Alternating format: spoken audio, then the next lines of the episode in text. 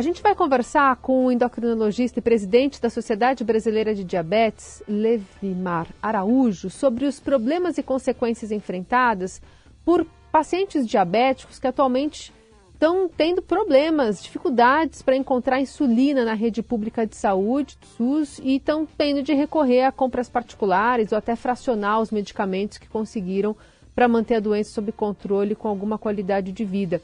Doutor Levimar, bom dia, bem-vindo. Bom dia, um prazer estar falando com vocês. Preocupante, né? Esse cenário dessa falta de insulina, né? Preocupante. Aliás, a gente está aqui com a informação do Ministério da Saúde dizendo que, depois de constatar esse risco de desabastecimento da rede pública, comprou de forma emergencial mais de um milhão de unidades de insulina análoga de rápida, é, ação rápida quantidade suficiente, segundo o Ministério, para tratar os 67 mil pacientes em todo o país que dependem desse medicamento. Só que o primeiro lote deve chegar, só dia 9 de julho. É um tempo muito grande para um paciente que depende é, desse medicamento cotidianamente, doutor? É sim. A gente, como sociedade, fica muito preocupado com essa falta. Então a gente vai ter um hiato aí que a gente não tem como cobrir isso daí. Então nós vamos ter que fazer algumas substituições né, em vez de usar o análogo ultra rápido, usar o, a rápida, se o paciente não conseguir fazer é, essa aquisição no, no, nas farmácias privadas. Né? Então é preocupante. E é preocupante também do ponto de vista da qualidade dessa insulina que vai chegar, né? que ela não foi uma insulina aprovada ainda pela Anvisa. Então a gente fica receoso com essa demora e receoso de faltar insulina para os nossos pacientes. Né? Lembrando que nós temos 16 milhões de pessoas com diabetes, nem todas usam insulina, mas a insulina ultra rápida, ela é importante na hora da, da correção, na hora da alimentação.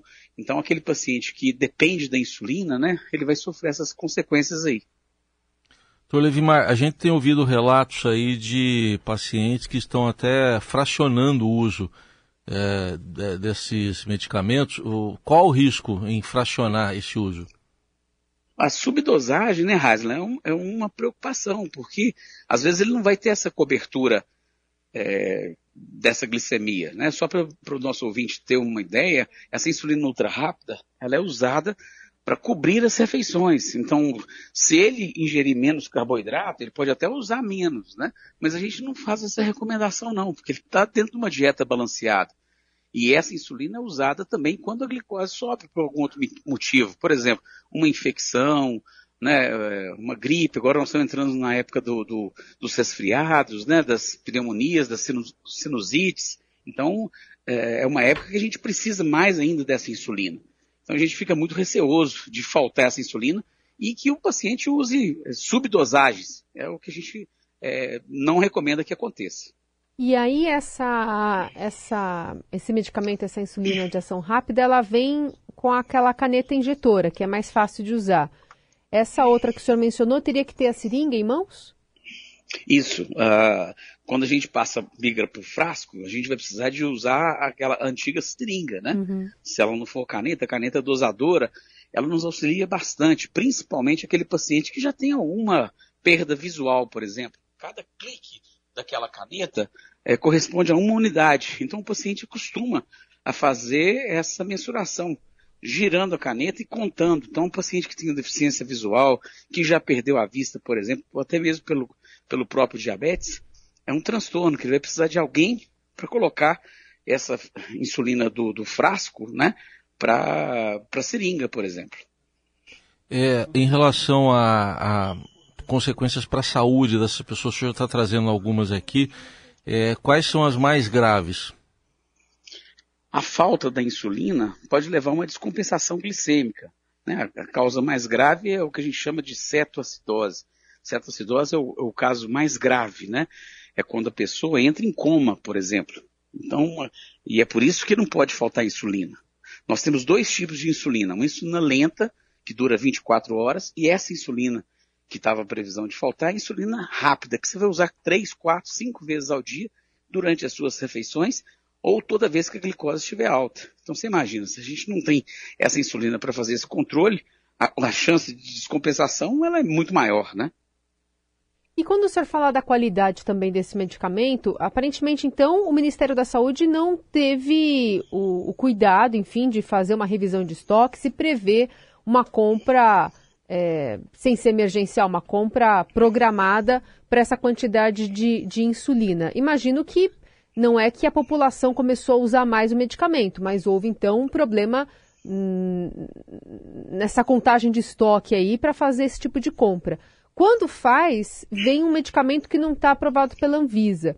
Quais os riscos, doutor? E o que, como é que o senhor entende também essa, esse gap aí do Ministério da Saúde? Na verdade, o que a gente tem que pensar é o seguinte: nós tivemos dois pregões que não, nós não tivemos uma concorrência. Hum. Os laboratórios brasileiros não conseguiram é, cumprir com essa meta. Eles nunca falaram que era questão financeira, hum. mas eles não tinham isso daí. Então, o, o que aconteceu, e quem alertou para isso foi o próprio TCU, que viu que os estoques estavam acabando. Uhum. Então, a gente tem que providenciar, e o Ministério da Saúde está certo, de pegar uma insulina o mais rápido possível. Se não conseguiu essa negociação com os laboratórios daqui, né, tem que conseguir fora mesmo, para não faltar insulina, que uhum. é o nosso maior receio. Agora, é claro, essa insulina tem que, ser, tem que chegar, tem que ser avaliada, até mesmo para a gente ver essa eficácia, a segurança, a curácia dessa, dessa insulina pelos órgãos né, regimentais, no caso, a, a nossa Anvisa, né, para a gente não ter uma insulina de qualidade inferior à que nós já usamos aqui no nosso país. A gente fica receoso e, como sociedade, a gente alertou, chamou atenção e conversamos com, com o Ministério para providenciar a compra o mais rápido possível. Conversamos com as indústrias também, que estavam é, sem condições de cumprir essa, essa meta do, do, Ministério. Então acho que tem que haver um plano né, emergencial agora para sanar isso aí, para a gente conseguir essas insulinas para a população não ficar desabastecida. É, o senhor já, como Sociedade Brasileira de Diabetes, é possível estabelecer, nesses três anos de pandemia, alguma relação entre o diabetes e a Covid? Houve algum aumento? Os dados mudaram? O que, que dá para trazer de balanço nesse aspecto? Raiza, pergunta maravilhosa. Aumentou muito, sim. Inicialmente, a gente sempre imaginava que haveria um aumento do diabetes tipo 2. Só lembrando que o diabetes tipo 2 é aquele diabetes relacionado à obesidade. As pessoas ficaram mais em casa, as pessoas é, estavam né, em lockdown, as pessoas não podiam sair, ficando mais em casa, elas vão mais à geladeira, comiam mais. Então, é fácil da gente imaginar que o número de diabetes tipo 2 aumentou. Mas nós temos estudos, né, estudos é, internacionais, que mostraram também um aumento do diabetes do tipo 1, que é aquele da criança. Então nós tivemos, observamos muito isso no nosso país também. Crianças tiveram um aumento de diabetes tipo 1, até mesmo pela questão do Covid. Quando tiver Covid leve, na apresentação mais leve possível. Por quê? Porque o vírus da Covid também entra no organismo e destrói essa célula beta, que é a célula produtora de insulina. Então nós tivemos aumento tanto dos casos de diabetes tipo 2, como dos diabetes do tipo 1. Então uhum. fica um alerta para a população em relação à vacinação e o cuidado. E quando o senhor menciona esses 16 milhões de pessoas com diabetes no Brasil, já é um número atualizado pós-pandemia? é um número pós-pandemia. Uhum. Né? E, e antes é, um número quantos, também. Doutor? É um número que a gente fica preocupado, é, é, é, que é subestimado. Porque quando a gente pega o paciente com pré-diabetes, né, esse número pode aumentar mais ainda. Uhum. Então é um número extremamente importante. Por isso, da importância da atividade física, da alimentação balanceada, para a gente reduzir o número de pessoas com diabetes. Só para a gente concluir, como forma de comparação, antes da pandemia a gente falava em quantas pessoas com diabetes no Brasil? A gente tinha 7,8% das pessoas com diabetes. Isso varia, obviamente, de estado para estado. Estamos buscando essa estatística, né? A gente tem um, índice de diabetes tipo 1 que é em torno de 900 milhões, né? No, é, desculpa, 900 mil pessoas, né? E o diabetes tipo 2, o restante. Mais de 90% são diabetes do tipo 2. E só uh, um número menor que é o diabetes do tipo 1. Então a gente é, tem que lembrar que essa pandemia com o lockdown né, e com a própria destruição da célula beta que nós mencionamos, aumentaram os casos de crianças e de adultos né, que ficaram mais trancafiados durante a pandemia. Doutor Edmar, é, aproveitando a presença do senhor aqui, eu queria um comentário seu sobre um, alerta que a OMS fez ontem de que utilizar adoçante no lugar do açúcar em bebidas e alimentos para tentar emagrecer ou até evitar o diabetes é, seria um engano, está alertando a OMS. E ela alerta ainda que os adoçantes artificiais devem ser usados só para quem, por quem já tem diabetes, mas em quantidade mínima. É, como é que o senhor vê esse alerta? Olha, na verdade, isso foi uma meta-análise que foi feita, né? O chefe dessa meta-análise é um nutricionista, e o que esse trabalho fala realmente é que a gente deve diminuir as coisas açucaradas, mas não trocar o açúcar pelo adoçante em grandes quantidades. O açúcar que a gente deve usar é justamente o açúcar da fruta, mas diminuindo essas coisas muito açucaradas. O, que a gente pede é porque adoçante é produto químico, então todo excesso é prejudicial. Então esse estudo mostrou isso, que o adoçante, ele faz mal se for usado em grande demanda. Eu não vou tirar um adoçante de uma criança, por exemplo, que tem diabetes, mas a gente usar com parcimônia para aquela pessoa que não tem diabetes. E saber escolher os alimentos.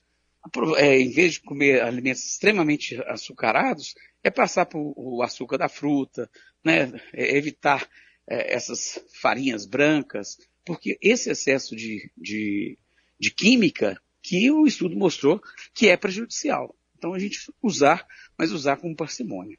Perfeito? Muito bem, esse é o doutor Levimar Araújo, endocrinologista e presidente da Sociedade Brasileira de Diabetes. Obrigada, viu, doutor? Bom dia. Um prazer falar com vocês. Um abraço para todos aí e lembrar que o diabetes a gente tem que é, fazer o diagnóstico depois da refeição. Então a glicemia duas horas depois da refeição ela se altera primeiro do que a glicemia de jejum. Então fica esse alerta para os nossos ouvintes aí. Um grande abraço.